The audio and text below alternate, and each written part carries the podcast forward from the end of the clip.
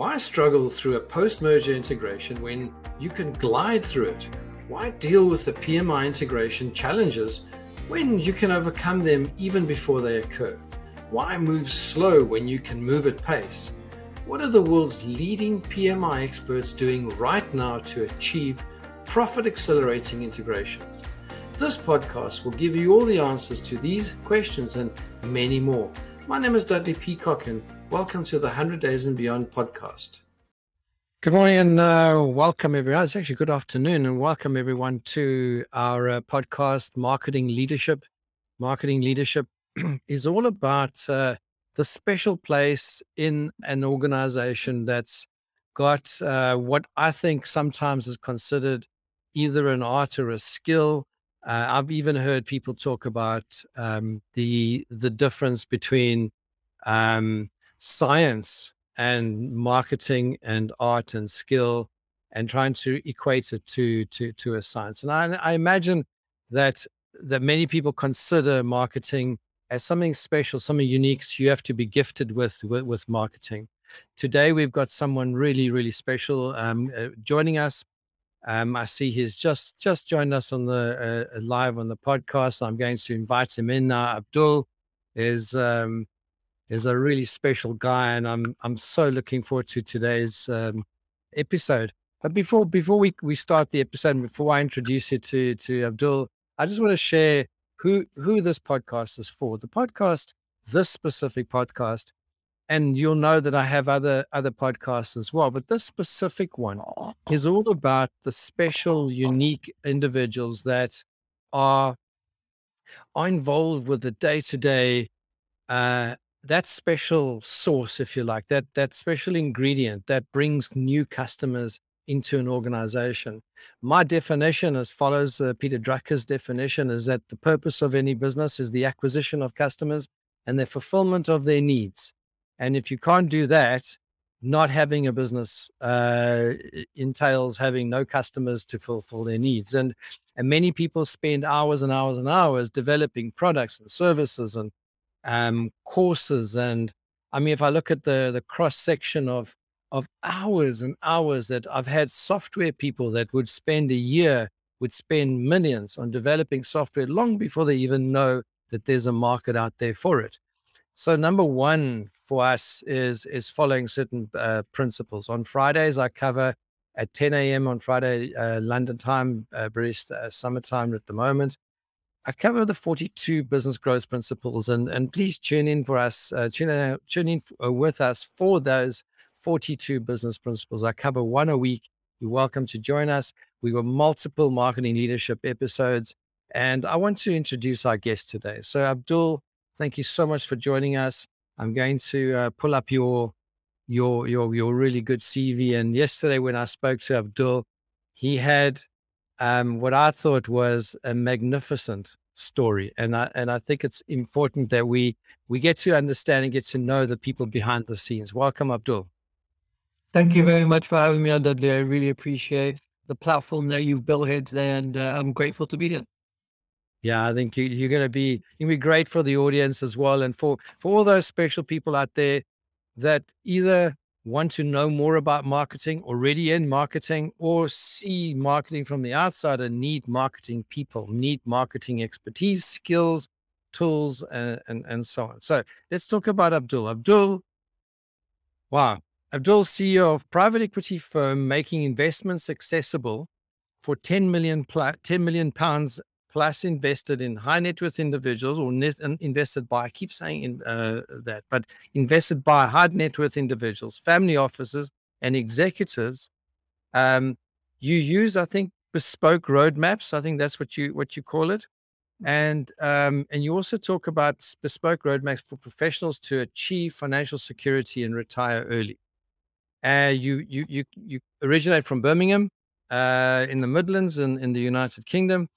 And I think you're the better guy to tell your story. And I think how you got into this and, and so on. But you really are a um, from from your portfolio and your profile and all that.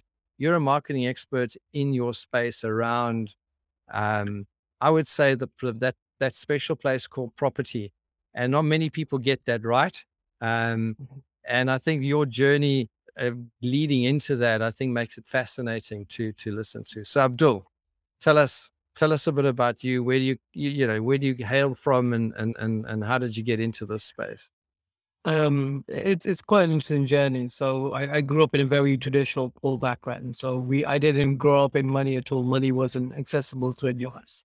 Um, but I, from a young age, had the ambition that I wanted to one pave the way for the next generation coming through, but also to to show that anyone from regardless of what background you're from, you can go out there and, and achieve success.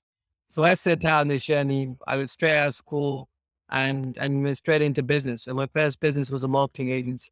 And the key specialty in what we were doing at the time was building communities and personal brands for businesses.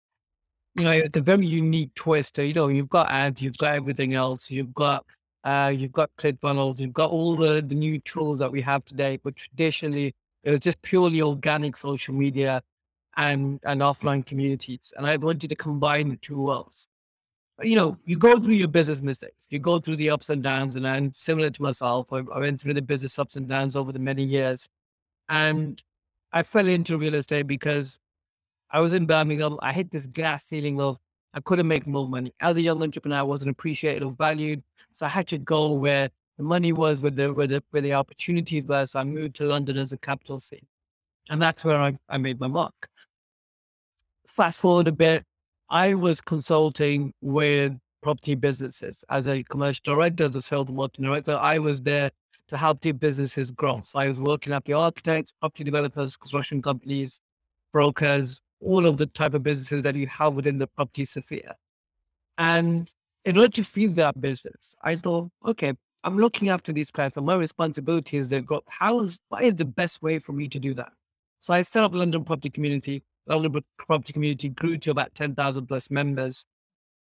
And, and those members were everything from high net worth individuals to businesses to brokers to financial institutions. And we partnered with NatWest as well. So it was a, it was a great opportunity for me to add value to my audience, but also to build my brand.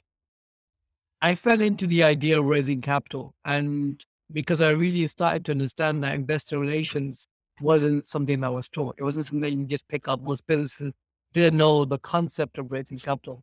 And I did my first deal, which was 1.2 million on a site in, in Essex. And the, the developer at the time gave me one, a massive paycheck, but also gave me equity in the deal. And I was like, okay, there's some money to be made here. There's some opportunities here. And then I started to raise more and more capital. And then a lot of people within the property space started to knock on my door. And they said, How do you do this? How are you able to raise so much capital with the little or no experience, you've not, you're not a property developer. How did you go about doing this? So I, I set up my own private academy where we look after now 100 plus property developers and clients that we advise on how to raise capital consistently. We raised about 10 million plus, and you know we're en route to becoming a fund and and it's eventually a, a, a regulated firm, so we can provide investment advice on a, on a retail basis. But at the minute, we're working with sophisticated investors so far. That, that's magnificent because what what strikes me as as sort of um, from a marketing background uh, that you that you found um, a sweet spot for yourself. Uh, you know, I think digital marketing is one of those type of industries that can be quite broad and can pull you in so many different directions um, and can get pretty confusing because I think even today, more so than in the past, because mm-hmm. digital marketing, you know, 10, 20, 10, 10, 15 years ago, I mean, it just literally started. I think the back end of the 90s, when he started learning what the internet was, we didn't have Google. Google was no, there were no search engines. I mean, there were directory listings, if you remember that far back. And then it went into into all of a sudden you could use various search tools and you could start posting ads. I think that was in the 2000s. And then it's then it just this rapid um, proliferation of software and tools and and people saying, you know, you know, all you have to do is, you know, and click this and do that, and you just need a funnel and you just need a landing page, you just need a lead magnet, all that fancy. They can pull you in more, many, many directions. And I think one actually has to cut your teeth sometimes in understanding the chaos before you have, can narrow down and say, okay, where's my sweet spot? But I think what really gets me about about your story and, and what what's is that that community that you built, and I, it, it's almost like a it's a paradox in a way because digital marketing is all about the, the people out there on the internet. You know the those people that tend to browse. I mean, they're they're really considered human, if you like, because they just they considered a click or a view. Right? I mean, that was that's the the statistic. You just look at stats like how many people landed on my site and how many people clicked here and there. But to shift then into a community community based marketing to build a, a, a network of over 10,000 individuals in a short space of time to partner with NatWest and to put a lot of marketing strategy in place. All of a sudden, I think the shift from being the guy that does sort of the, the, the ads, I think, I'm guessing, all the way to becoming the strategic guy. Now you're becoming a, a, a potentially a fund manager where you are able to help others achieve their their um, their sort of goals and their their their destinations wherever they want to go. And I think that's the that for me is the, is the wonderful shift that that that you've made, and that you've used your marketing talent to enable others to get what what they want, but you seem to still be in the learning curve, and I think that's what fascinates me about, especially the marketing fraternity. Everyone is always about doing better, learning more, getting the the the better way of doing things. I think we're returning back to authenticity, to realness to dealing with real people and and stop talking about numbers and so on. I think I think you you one of the one of the guys that I've met that have got that right. Am I am I right in my my my summary there? Absolutely. Um, you know, real you can't replace real relationships, and, and for me, it wasn't about the number of people that we had the community. It was about how strong were the relationships. When we founded this community, we started off in hotel lobbies where the even the, the general manager of the hotel didn't know we were running. Started off in this in this sort of organic approach of just bringing people together, no presentations, no you know demos or pitches or anything like that. Just bringing people together in this format where they can just talk and you're just facilitating conversations. That's all you're doing. But if you become an influencer or you become this leader naturally because they see to you as this person who's given them this platform. But more importantly, the community isn't about me. It isn't about my clients. It wasn't about my business. The community was built for them. What did they want? What did they value the most? And what I saw was, I, you know, all these events that were taking place, they were all presentations and influences, and people sat down. What truly people wanted was a connection with a, a, as many people as they possibly could from around the room. So that connection can only come if you give them the time to be able to do that. So we thought, okay, forget all that scripted stuff, forget all the presentations, forget all the formats that we might let's bring people together and let that organically grow. People started coming back, people started bringing friends, people started to see, you know, people's results in terms of actual getting clients from that room. And that was was amazing because here I was, someone with just a marketing bracket now becoming an influencer in the real estate space very quickly without having any barriers. Like there were no barriers of age, there were no barriers of okay, how much you know, how much of his net worth was, uh, you know, how much income did he have coming in, how successful was this person. The platform in itself, the community in itself, gave me and my business and my clients the credibility in order for them to grow. And that's the important phrase in the credibility element of things. How quick can we build credibility in a market where nobody knows us?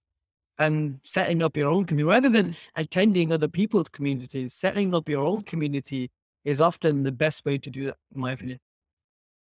Yeah, and you and you and you've done that successfully, and you keep on uh, contributing. And it's it's often for me the the most successful people are the ones that that that are more concerned about others having success than themselves. And I think that as soon as you move into that space, I think you you managed to do that quite successfully. Now you're moving into that that that um the influencer type of thing. But uh, it's almost it's almost like influencer, but not really. You're more of a thought leader, I think, if, in that space. I, I I think influencer can be can be seen as as I mean, there could be a fine line between an influencer, you know, those that just you know, they go down to the local store and they they flash their latest purchase on TikTok or whatever, and now they call themselves an influencer, as opposed to mm. someone that's truly changing lives. And I think one should have a clear definition between the two.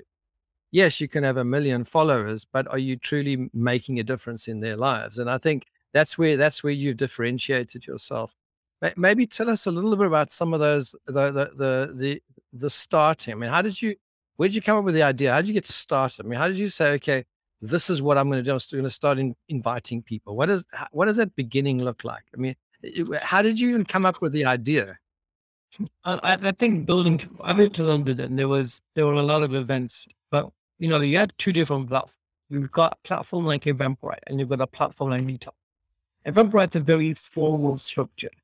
It's a very formal thing to be a part. It's a presentation, seminar, conference it's a ticket sales generated sort of approach. For me, it didn't matter about ticket sales. It mattered about one, how much data could I collect from that? But more importantly, how do I take the concept of Meetup, which people love? Because Meetup was a platform eventually bought out by WeWork, but it was a platform where people love because mm. they, if they didn't know anyone, they felt safe enough to go along to a meetup and build relationships. And, you know, being a person who didn't know anyone in London at the time, I used to attend the meetups and I was like, this is brilliant. People are just standing up and having a conversation. Why isn't this happening in a corporate setting? Why isn't this happen happening in, a, in, in an environment where real estate, very traditional business setting? Why is it happening with that set? And that's where the idea formulate. And for me, it's not about trying to get marketing or trying to get the community perfect in the get go. It's it's trial and error. But more importantly, it's just going and doing it. So, you know, turning up to a Hill hotel lobby, putting it on the Eventbrite, putting it on Meetup, you know, sending the invite of these individuals to, you know, when you send that reminder email, sending them to WhatsApp groups or Facebook groups, you know, just to get people engaged and pre sort of introduced, you start to to build a bit more momentum. And and and people just turned up to this hotel lobby. And the general manager at the time, and this is a funny story, he was panicking because how are 50 to 100 people just turned up? You haven't told you haven't booked anything. You've just taken over the whole of this hotel lobby without booking anything. So I would stand by the entrance of the door of the hotel lobby and I would just say, um, and I would tell the receptionist, oh, if somebody comes and asks for London property community, we're just over there. So we took over this sort of section of the hotel lobby. People just walk in and, and people would be like, people would just join in and start conversation. And I'd Again, it wasn't about me pitching. So what I did was I just like, hi, how you doing? What brings you here? How did you find out about it? And oh, okay, there's some, there might be some useful introductions for you. Go and have a chat with them. And I'll just kind of let them to it. But I would always follow up. And I think here's the thing about real people think about building a brand that's, you know, that's really large and you've got amazing amount of community. Where business actually happens, where transactions actually happen, is that one-to-one follow, up, that conversation that you have with individuals. So for me, it was, how do I take this audience of say 150, 150 people, 200 people that come to this event? How do I take this audience and follow up with every single individual to understand it? And even in my business today, I still I still utilize the same philosophy of mm. rather than what like in my space most investment firms will do is they will hand you over to an account manager and you're just another number in the in, in the sort of spectrum of, of, of their clients and, and you know, you're replaceable. They don't really care about it. How do I hone in and truly care about the clients and the service that I'm providing, but really get to spend time? And I was able to do more transactions, even on my social media today. I might not have a, I don't even have a 10,000 plus following on any of my social media channels. I have four, just over 4,000 followers on my Instagram account. Yet I am doing transactions day in, day out and building a six figure company without having to necessarily become that typical social media influencer and having thousands of views, but no business and no money in my account. Uh, and, and the interesting stat that I saw, and this was going back a couple of years ago, there's an interesting stat that I saw. They said only 4% of 18 to 35 year olds made a profit or a living wage from their business. Wow, that's low. That's that's really low. Like 96% of wow, that's low. One uh, weren't utilizing, well, you know, we're not making enough money to be able to sustain a living from it. And it was like, okay, so the influencer world, again, the majority of these guys are, probably still in full time jobs or still doing something on the side, which is great, but they're not real. They, they're portraying themselves to be successful when they're not that successful. And and secondly, it's it, you know when it comes to like how people utilize social media, you know the art of social selling is so powerful. There's so a lot of research done where you know probably I think it was uh, seventy something percent of salespeople when utilizing social media to to generate leads in any way, shape, or form. Now, how do you take something that's so confusing and so large, and even if you are an introvert, you're afraid of building this brand, how do you utilize the tool of social media to then generate yourself clients and business. It's it's achievable now, but it's having the right approach with it rather than trying to scale what you're doing, which is what most people. Yeah, and you can't necessarily take what you do face to face into the LinkedIn world. I mean, you, you, you have to start. You have to open up a conversation, and and how do you do that? I mean, you you probably have a few sentences if you could I mean, they're very. There's so many theories out there about about LinkedIn. What is your what is your approach? I mean, do you use LinkedIn? Uh, is that a thing for you? Uh, LinkedIn is where I do majority of my business right now, and LinkedIn is such a powerful tool. I don't go out there. To, I'm not active in terms of content posting. Like I'll post here and there, but I'm not as active or frequent as many others. But what I will do is I'll spend time connecting with people and then sending them messages. I'm very much of a direct messaging type of guy because I want to not get a sale, but the idea of taking a conversation as offline as quick as I possibly can. So what mm. I do is I send a message and I'll say, and again, I personalize message. I'm not trying to send 100 messages to an automated bot or anything. I'm trying to send 10 to 20 quality messages a day where I'm just sitting there and I am and, and I'm I'm doing this very simple formula of, "Hi, how you doing? You know, hope you're well." And I'll, and I'll find something on their profile to tailor to. Oh, I noticed you in this industry, or congrats on that recent success. So, you know, I, I admire what you've achieved over the last 10 years. It's great to see more people doing this, this, and this. And then I'll ask a simple question. I won't send a sales script, which is what most people get these days on LinkedIn. I will literally just ask a simple question, say, out of curiosity, have you thought about this? So in my case, it'd be, have you thought about hands-off investment? Or in, in many other people's case, have you thought about utilizing social media to bring your business? It's getting, it's a, it's a, a, a strategy which allows you to get a response rather than you say, here's what I do. Are you interested? Yes or no. It's more like, have you thought about it? Let's engage in a conversation around it. I'm not trying to say anything. I'm just trying to engage with you at this point in time. When asking a question, it prompts a response. And at the end of the message, I'll say something very simple like, let me know in the meantime, have an amazing start So we, Or PS, happy birthday. If it is on their profile. So I will, I'll utilize this script regardless of which industry, right? For example, right now I run five of the companies and I've invested in we have uh, several of the businesses. And I utilize the same approach for each and every business, just tailored to that audience that I'm trying to attract. And the goal what, what, book an yeah. appointment. Say again, I missed that. The goal here is to book an appointment. So if they respond saying, "Hey, I haven't really thought about it," no, maybe it's so and so, they'll give you various different responses. But I'll be okay. Why don't we get a conversation? Let's get something in the dark. Like, why try and get the sale in the beginning when all you're really trying to do is engage in a conversation? The quicker you can take a conversation offline, more appointments you can generate every single week the more appointments generate you can you can generate every week, the more potential closes that you can have on a day to day basis. So you take it very very quickly from um, from a marketing or a um, this sort of a, connect, a, a connection into a sales uh, engagement because because all of a sudden you, you know your customer journey and they are real people. I mean, a customer journey, and, and I always smile at that that term, but I use it myself. But always smile at the term, it's actually more a buying journey of a customer. Um, and and and maybe even one layer deeper. It's it's a it's a relationship building, and then buying a, a journey of a customer. Because I mean, to start off a relationship, you don't ask on the first date to get married. And I think that that's, uh, you know, I don't know if people do that, but uh, I think the same thing goes with the, your approach. And, and, and even in networking meetings, you can't meet a thousand people a day.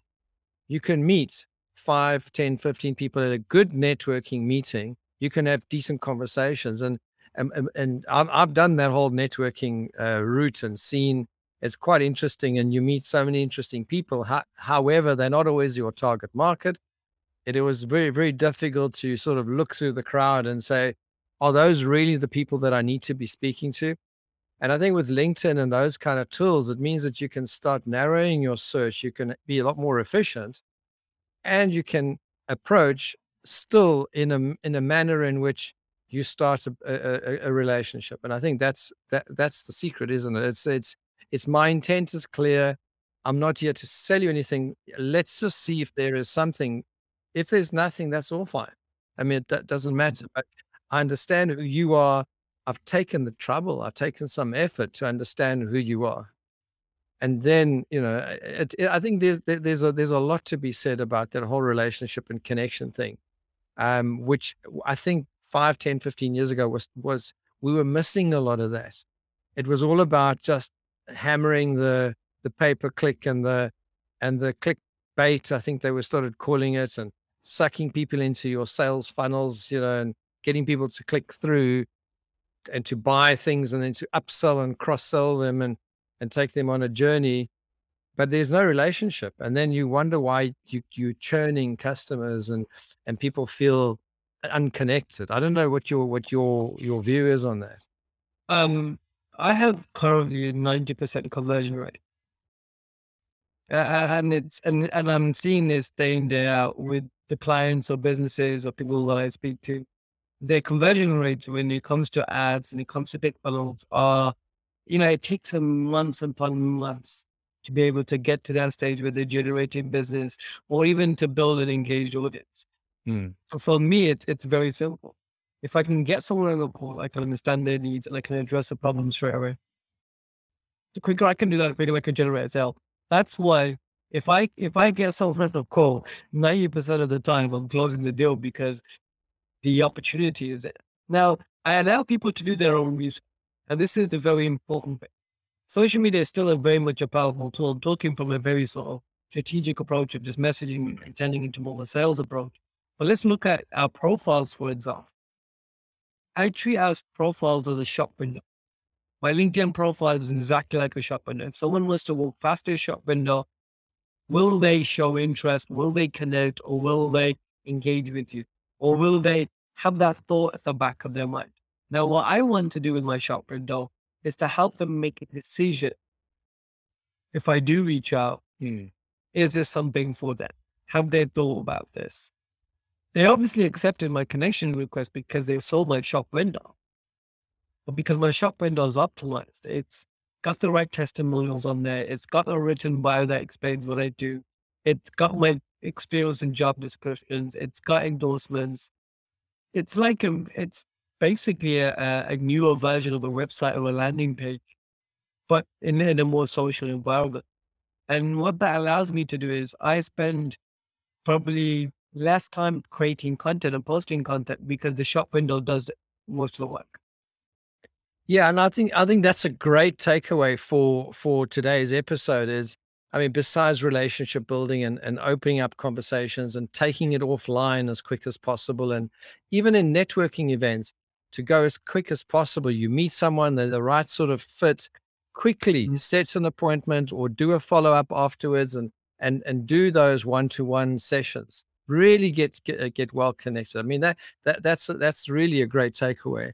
And then on uh, in in addition to that, I mean the this this thing where where where it's the modern website. I mean, we people spend so much time and effort and, and money. And I, I heard the other day someone spending like 120,000 pounds on a brand new website and they spent i don't know 18 months developing it and it was it was supposed to be this magnificent thing and it was a complete flop and it like had no traffic and it's sitting for months and it had like brilliant speed like upload speeds and that and there you get people that are in competition with them that simply have well thought through profiles, well thought through approaches, and just being personable are are getting all the business as opposed to people that have invested hugely in theirs in these old assets. I mean, this this is my my view in the in a in a major shift. I mean, I, I think 10 years ago, having this perfect website was probably the big thing. But I love your shop window analogy, which is get your profiles right, show the right you in front of the people. Don't be something that you're not. Put put you out there. And it's like anything. It's like this is who I am. This is what I can do. This is what other people think of me. Put your social um, proof out there. You know, put your testimonials. Show that you can do what it is that they potentially want you to do. And when you do connect, and they do agree to that connection, I mean, the, the, a lot of the the buying process and the relationship building process has been taken care of. Hence, your high conversion rate. So I mean, I, I just I, am I'm, I'm just fascinated by that whole that whole approach of yours, and and I, it, would be great to see more people do more of that than this big numbers game and and just driving messages out there and getting no results. Uh, I don't know. Tell tell us more about your thoughts on that. Uh, absolutely. I think, uh, you know, even, you know, let's take the content marketing approach, for example. Let's hold that for a minute. Like, you know, yes, we need to become more personalized. The world where there's so much noise, personalized approaches are becoming even more effective. Let's take a look at our content, for example. A lot of people are afraid or they put too much time and thought process into creating content because they feel like content is so important because it's become a chore it's become this thing that people like feel like they have to do in order to stay relevant. They have to do in order for them to be successful. The reality is your content needs to be seen as, I call it a public journal. And, I, and this is what I used to tell my clients. Treat your online or social media content as a public journal all people want to do is follow your journey from start to finish. And along that way, that covers social proof, that covers mm. learning lesson, that covers tips and advice, but it's essentially showing people in real life scenarios, this is what you're doing. Whether it's, you know, for example, um, I recently started a fitness transformation. I'm in, I'm in day dairy fire. Every day I'll post up a, a post on social media about that fitness transformation, just me checking into the gym. Now, what that does is every time I go out there, people, it's a conversational spot. I have people stopping me in the street. I have people reaching out. Anytime I go to networking and they say, Hey, yeah, I noticed your fitness transformation. How's it going? Oh, it's, it's incredible what you've done. And all I've done is I haven't purposely gone and done this because, oh, it's content and I, I have to do it. It's, I'm just documenting my journey, whether it's business life or whether it's, whether it's anything else that I've looked in terms of hobby or interest. And what that allows people to do is to get to know you as an individual, get to trust and believe in what your business. You know, when I'm posting, you know, I'm on this side, I'm at this networking event, I'm sponsoring this event. You know, our day to day lives are so interesting to our clients and our audience because they want to see one, how you conduct yourself, but two, do you share the same values as that individual? And, you know, we, you know, content is all about showing you authentic self and showing you true values even on your website or even on any landing page that you ever create, your values should be at the top of everything.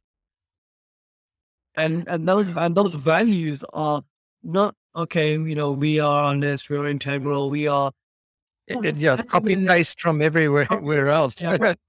Let's dive in a little deeper into these values. Where do where do these values originate? What do these values mean to the client? Yeah, and it's it's that whole res- resonate principle. It's that that attraction. You know, if people tend to like people that they that they resonate with, they tend to do business with people they resonate with. And in order to resonate, you can't you can't resonate with with a wall. I don't know, with a with a box. I mean, you can't do that. You got to resonate with some somebody that's human, and and and if you the more human and balanced you you are, and that resonates with your audience, I mean, that's absolutely brilliant. For me, sometimes I see some of these.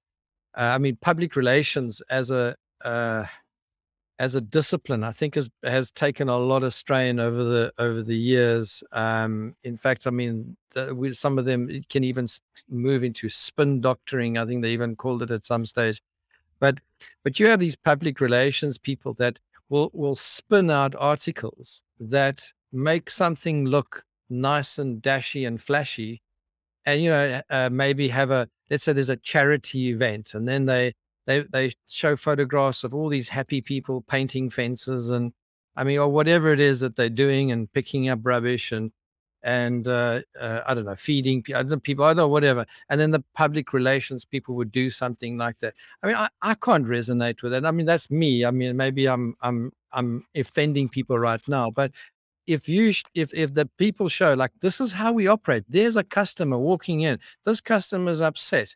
How do we deal with it? I mean, what is what is the real life? I mean, this person is has potentially lost a, a partner. I mean, their their life partners potentially passed on. They need to invest their money. What do they do? They're looking to to to get to to get out of their current property because their children have left home and now they need to downsize. I mean, that's on the residential side. On the commercial side, there are CEOs and and and executives that are also going through ups and downs of business. They're stressed about this or that. They just want someone to to resonate with and to connect with and I mean, reading sometimes this these these messages, almost like these messages are shouting at you. It's like, "Hey, look at me! Hey, look at me! I'm so good!" And you've got to be so careful with, with with that with that balance between, "Hey, I'm a real I'm a real person," as opposed to polishing it up to a point where it's like, "Hey, I'm perfect," you know, I you know I'm brilliant or whatever. I mean, I don't know. I just I'm just throwing stuff out there. I want to get your response on that. Um, firstly, um, I'm old. I've always been a big believer of there's power in vulnerability. Most people see this as a weakness, but if you're authentic to who you are, and you people will support you because your values are there and you're honest about where you are. Most of the time, people can see straight through, you know, my language, but you're bullshit people can see straight through it because they know that you're not being your authentic self. They can feel that energy is very powerful, intuition is very powerful. And we underestimate that in the world of marketing because people need to feel like they they connected to something a bit more. And this is why this is why, you know, I, I love reading this book. It's called Blue Ocean Strategy. I highly recommend it. And it talks about value innovation. Or in particular, one of the you know, one of the areas of innovation is how do you take something functional? How do you take something so traditional and make it emotional? If you think about every big brand that's achieved tremendous amount of success, what have they done? They've taken something so small, so functional, and they've made it as emotionally as they possibly can to hmm. connect with people. And if if and we can learn from that. We can learn from the idea of how do we how do we carry ourselves in, in more of an emotional sort of way so people can feel like okay they can trust us? It's um there's an amazing story of a of a part of an individual on the stage and i was you know showing showing the a a couple around the property. And and this couple walked around the property and, and they walked out into the garden and the wife was reminded of a particular tree that looked like and a swing that looked like as if it was her child. And they continued to walk around the property. And what the estate agent smartly did was kept coming back to the tree. Every window he walked to, it's like, oh, there's that tree. He got an amazing view of it too. While the husband was completely saying no to all of the, all of this, they didn't really like it. They ended up buying the property because of the emotional attachment that we could create for that person, even with our investments. I I tell my clients like, why are you doing this? Is it for your kids? Is it for an show others? What does this mean to you? What does this product and service mean to you as an individual? It's a bit more harder when you're selling this in a corporate environment or you're selling to a larger firm. But even that, there's always um, a reason as to why people do something. There's always yeah, exactly. I mean, emotional it, reason. Yeah, in, in a commercial environment, it could be career, it could be um, something they're trying to do, uh, you know, that that just you know is something different, something special. They're trying to build. You know, some people just get a thrill out of out of improving and others or improving the um, their, their, their colleagues' lives, etc., etc. And I think I think you absolutely hit, it, hit the nail on the head there. It's being authentic, being real, um, just connecting with the the reasons why people want to do something, and if you can resonate and assist them, um, it, you know, and if you can't, just be honest. Just say, look, you this is probably not this is probably not something I can do to help you, but I can maybe uh, introduce you to someone else who can help, mm-hmm. or you know, or try this and do that, and then come back when you're ready to do this that next thing. So it's about giving the balanced advice and support from their point of view, not what I can get out of it as quick as possible. I think that's the approach. If uh, yeah. There's something that you you you you really said, and you said something like, "How else can I help you? Who can I introduce you to?" Now, one of the reasons why my brand is where it is and the business is where it is is because over the last 12 years of business, we've helped people that we have no, that we're not going to make money out. We're helping because we genuinely want to help people. We'll make introductions. And those introductions are so powerful because now they feel that you're now a trusted source of, of advice and a trusted source of contacts. If you can become that trusted source, regardless of whether it's personal in, in, or business, hmm. people will love it. For example, you know, although I'm, I'm walking into commercial settings and I'm talking to executives, they're in their corporate day-to-day jobs. I'm meeting them in their lunch hour, I'm meeting them during a certain time, and they're in this corporate work environment. And all they're thinking about is corporate work. My relationship goes straight personal. Like I, I put that aside and, and I make it personal and say to people, you know, how can I, can I help you? What is going on in your life or in your workplace that is a problem that I feel like I can assist you with? Hmm. Yeah, and, and all of a sudden you you break down those those barriers that that come up when you are just trying to tell talk at people, sell at people. I want to I want to shift gears slightly. I want to say, look, you you you have a you have two you have a few uh, communities, um, a few uh, audiences, if you like. You've got uh, people that invest. You got um, uh, you got developers. I think group of I think you said hundred. I think are developers. They're different people and they have different needs and they have different approaches and views even of of life and so on. How do you how do you shift um, brand message? How do you shift um, your voice between these different types of audiences? I think one is understanding what platform are you communicating to these audiences on. I have a very clear separation between how I who I target on LinkedIn, which is investors, and who I target on Instagram, which is property developers. And so what I will do is I'll separate it based on based on the audience that I'm trying to talk to, where that audience is. That's what makes us adapt.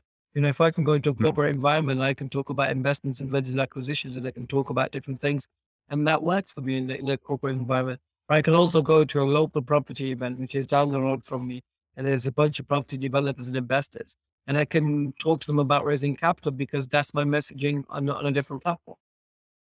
And and depending on where, you know, what if you talk to different audiences, create some level of separation. You know, it, Facebook is is a bit. It's not really corporate, but it's you still have a bit of corporate business going on, but you also have a bit of a personal relationship with people, but mm-hmm. also you have this links for property developers. What you can do is you can build separate communities for each, just like you've done. You've, you're, you're a prime example of this. You've turned around and built community for marketing, and you built community for M&A, and you, you build communities for different things. It's simple. You've just created different marketing campaigns and then and, and targeting people on different platforms. And that's what's allowed you to separate audiences. Now, how I turn up to a property event and how I turn up to an investor, I'm going to show up in two different ways. I'm going to be much more relaxed in a in a, in a, in a property setting because going to I need to like just become friends and become this person who's sharing knowledge all the time.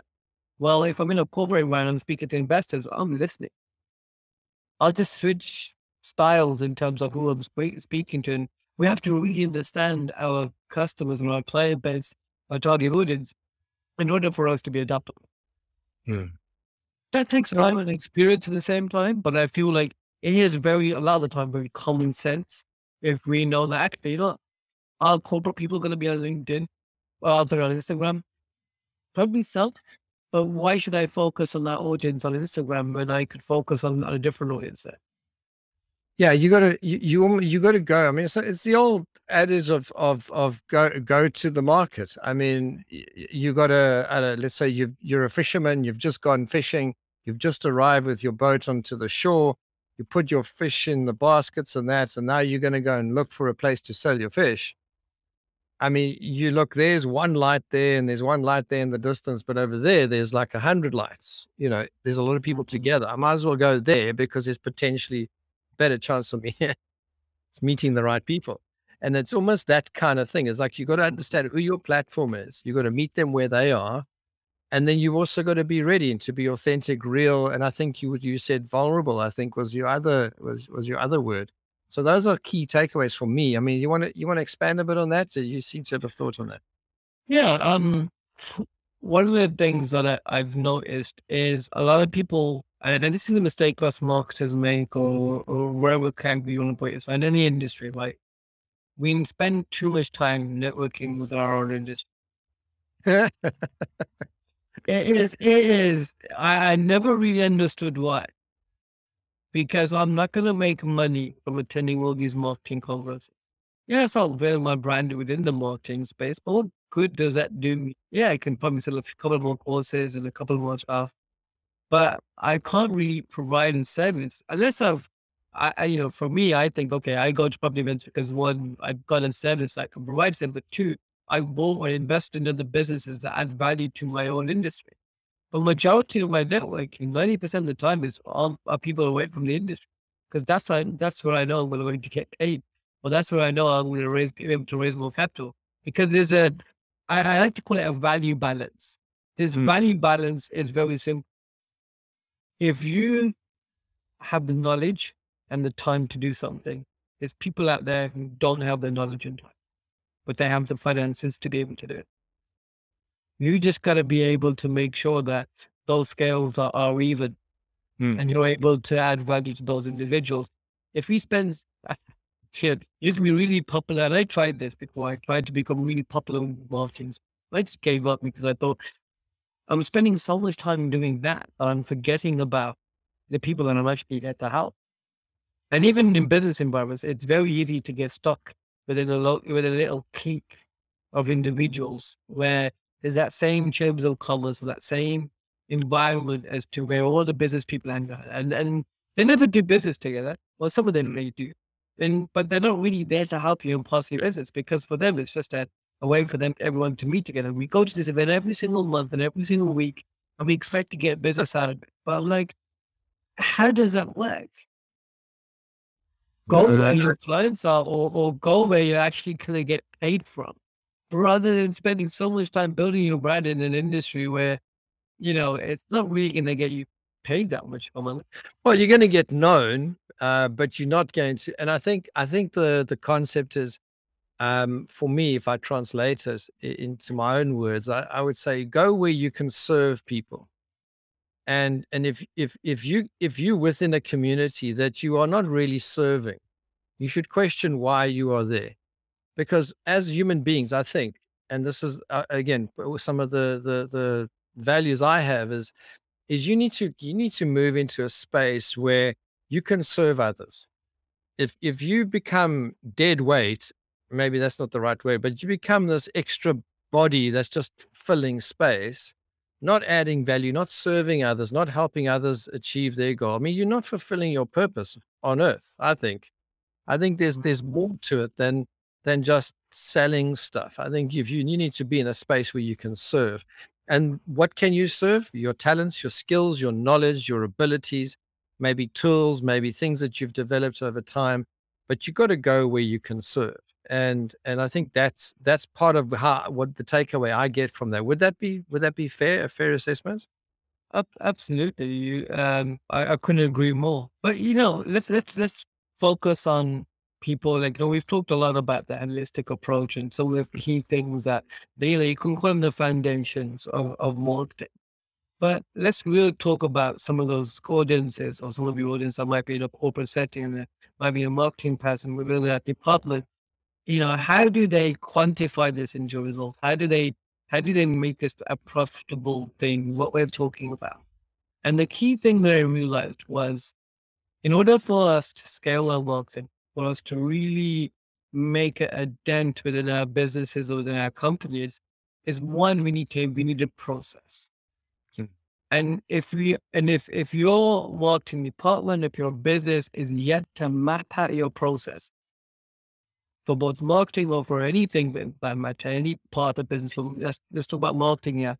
If you're unable to map out a process that you can consistently do on a day-to-day basis, what will happen is you will always be trying stuff and not getting results.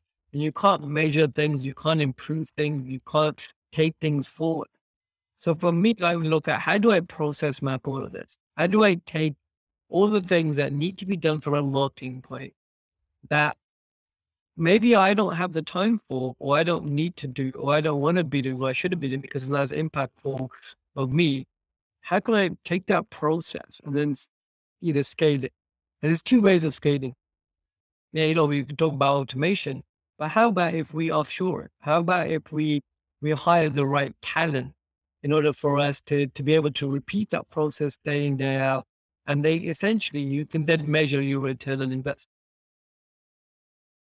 Yeah, so and, and uh, I, equally, there's okay. We're talking about being personable, being trustworthy, being you know being authentic, but at the same time, you still need a process to think. You still need a structure or a system that allows you to do it. And you can still scale this one to one approach. We're not saying you can't. If someone was to do a lot of the work for you and, and allow you to generate those appointments, you can then jump on the appointment, still be your authentic self, and still close that deal in an authentic way. There's got to be touch points where you're still got to keep personalization of that authenticity, but there's got to be a process in order for you to follow before you even think about, okay, how do I you know, take this, you know, take everything that I've learned. How do I apply it to what I'm doing? What processes have we mentioned? What systems have we mentioned today that can be put into a bit of a map or a manual, if you want to call it, just like a manual for a car or if you're building mm-hmm. something? You know, what is that manual? What is my manual? Once you've created that manual, then you can think, okay, what parts do I enjoy? What parts do I still want to personalize and stay authentic and and, and still have that one to one emotional approach? And what parts of it do I now want to scale? And you can then make that decision from that. Mm. I love that. I think I think that is that is a, a brilliant uh, takeaway. And and and how do you make you know all those good ideas of being authentic, etc. How do you make it real and practical? And and you've done exactly that. you've said, okay, let's map it out. Let's break it down into the component parts. Let me understand what I can do, what I can outsource, what I can automate what I can do do um, uh, on a, repeatable basis because I think that's the that's the secret to having a successful business is is finding what you're good at, who your market is, what you can do to serve them, and then to have a process that you just keep repeating. Because if you have to custom every single engagement with a, a custom make a, an engagement with every single customer, it becomes incredibly difficult to deliver some kind of consistency or build a reputation or build testimonials and, and, and so on. So, I mean, you've hit the nail on the head. I think people don't think of marketing as a system or a process, and people don't think of it as a as a step by step repeatable process. But I think you've just said it, and it, it's working well for you. And, and and I only learned this by the mistakes that I made. Um, you know, this isn't something that I would say, okay, I just knew this and then I started applying it. I made my mistakes all in building a business, then having to leave that business or shut down that business because of going into operation I didn't replace myself. Or for me to, you know, to get to the stage where I'm burning out from having to do all of this work when in reality I should be focusing on the actual service that I'm providing, the service that I'm doing for others. So it, it you know, this comes from burnout, this comes from heartache, this comes from you know, losing income and losing profit. So whilst we're saying stay, you know, do the utilize some of the things that we're saying today, we also need to ensure that we're we're still producing some level of ROI. Love it. I love it. I'm we I'm just mindful we got a few minutes left and and I want maybe uh, if you if you just tell us a little bit uh, first want to hear if there's one or two more quick takeaways or golden nuggets you want to share. And then I want to go into sort of work life balance. I mean, you're a busy guy, you've got five businesses, um, you got lots going on, you're an entrepreneurial guy, you're obviously passionate about what you do. Um, there are a lot of other things external that you also do. I mean, just tell us a bit about that, but just one or two last takeaways if you if if you want to share and then go straight into sort of how do you is there such a thing as work life balance and you know what do you do in terms of keeping yourself sane i mean you talk about burnout etc cetera, etc cetera. yes you can just get better at business but surely there, there's a little more yeah um i think my last takeaway for for those that uh, when it comes from a marketing approach is i like to call it a blindfold technique what I mean by this is a lot of the time we are so focused on a destination, on a trying to achieve something or a result. And we're so focused on that destination that we forget about the journey and as to how we get there. And I'm going to take an example of as if you're in the gym. Or actually, even a better example of a world's strongest man. Um, the what's strongest man? There's a guy came named by the name of Mark think that was his name. This guy is closer to retirement. A lot of people will write him off and say he's, he's not where he used to be. And he's still competing at, the, at those ages. But what he did in a particular competition was, whilst everyone is focusing on the audience and the hype and, and they, they're pulling these two so big pillars together, they have to hold these for as long as they possibly can. Mark Felix while he while everyone is sort of panicking, and showing their sweat and screaming and looking around and watching, what he did was very which was powerful. I would recommend if you go watch the scene, go watch this whole clip. Is he just closes his eyes and he doesn't pay attention to anything else but what he's doing.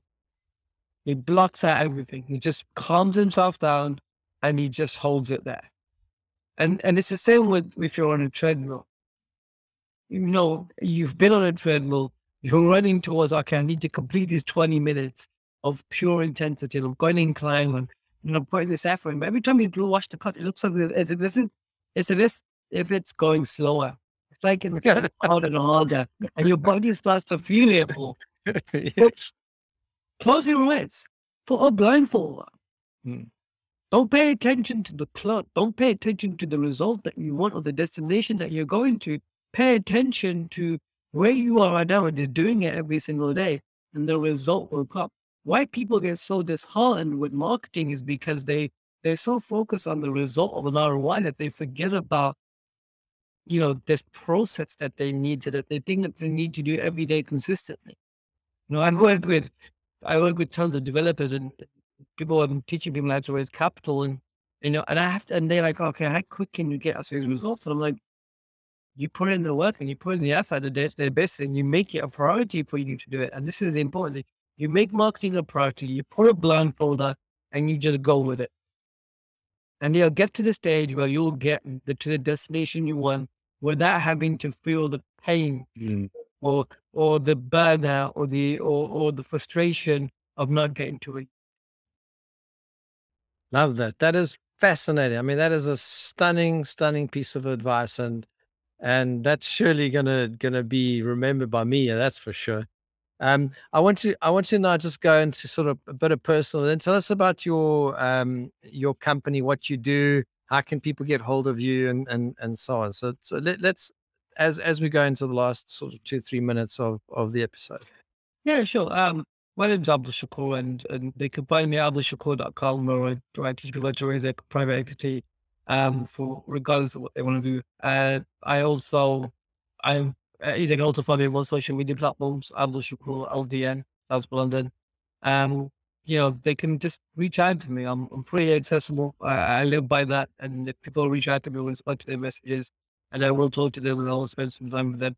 And I'm happy to do that with anyone in your audience.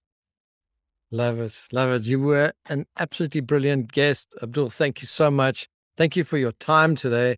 Uh, you are a busy guy, and and uh, after chatting to you yesterday, listening to your journey, you know, coming from uh, a, a, you know not so well of ba- background, working your way through marketing agencies, sort of exiting that, and now becoming this this expert in in in in a completely different space, but still using those core strategic marketing concepts and principles, but continuously learning as well and applying new things. But some of the takeaways were absolutely brilliant. Um, thankfully, it's recorded. I'm definitely going to re-listen to this one as well. So thank you very much for that. And and I, I really do hope I want to put out the invitation, Abdul. If you want to come back on the show again in a few months and you got something special you want to share, please, by all means, um, please do. But thank you for that. No, I appreciate it. And, um, you know, you know, life has its ups and downs. And I want to leave everyone in this well. Life has its ups and downs. And there's something that I learned more recently is if, if you're excited and happy a third of the time, if you're okay at the end of the time and you feel crap at the end of the time, your life is okay you know, and, and that's, you know, apply this to, you know, you talked about work life balance and better. That's how I see it. I've mm-hmm. accepted the fact that things aren't going to be great all the time. Things are going to be really crap most of the time. There's a third day of time things are going to be great. And if we can that, we can, we can really start to, we can really start to make shifts and we can really start to be in our natural flow or element, uh, as we like to call it. Excellent. I, I, I love that, and and that's a that's that's probably not a, a, a work life balance, but it's a balanced view of life. I love that. I mean, that's that's brilliant. We just we just got to thank you there for the valuable information. Um, I mean, there's other comments as well, but thank you very much, Abdul. Thank you. All the best. Thank you to the audience uh, as well. Just stay stay on the line, Abdul. I just want to say goodbye to everybody. Um, thank you very much, uh, everyone uh, who's joined us today for marketing leadership leadership in marketing. And Abdullah is probably a great example, a massively brilliant example of someone who's gone from digital work through to becoming a true leader in marketing and marketing his business, growing uh, uh, his business, but growing through growing others. And I love, absolutely love that that story and some of the anecdotes and some of the the, the wise words absolutely brilliant. And, and I urge you to even re listen to the episode, which I'll do myself as well. Some great takeaways and so on. Please join us on our next episode of uh, Marketing Leadership. We have some really good guests lined up.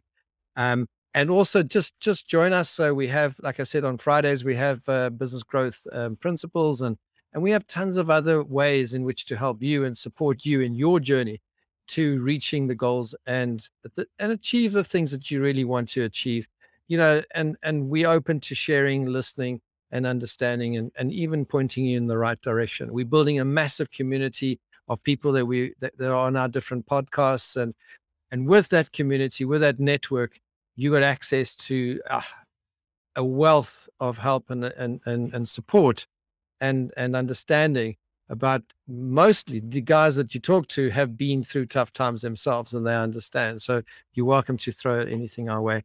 Have a super day. Have a have a brilliant rest of the week, and we'll catch you on the next episode. Thank you and goodbye. Hi, everybody. This is Dudley again. And if you need help with a future or existing post merger integration, I want to invite you to arrange a free, no obligation meeting with us. During the meeting, we'll find out exactly what you need, what your challenges are, and we'll explain how our unique PMI slipstream method can help you. Simply call us or visit mergerintegration.co.uk. That's mergerintegration.co.uk or come to our website skillfulpursuit.com.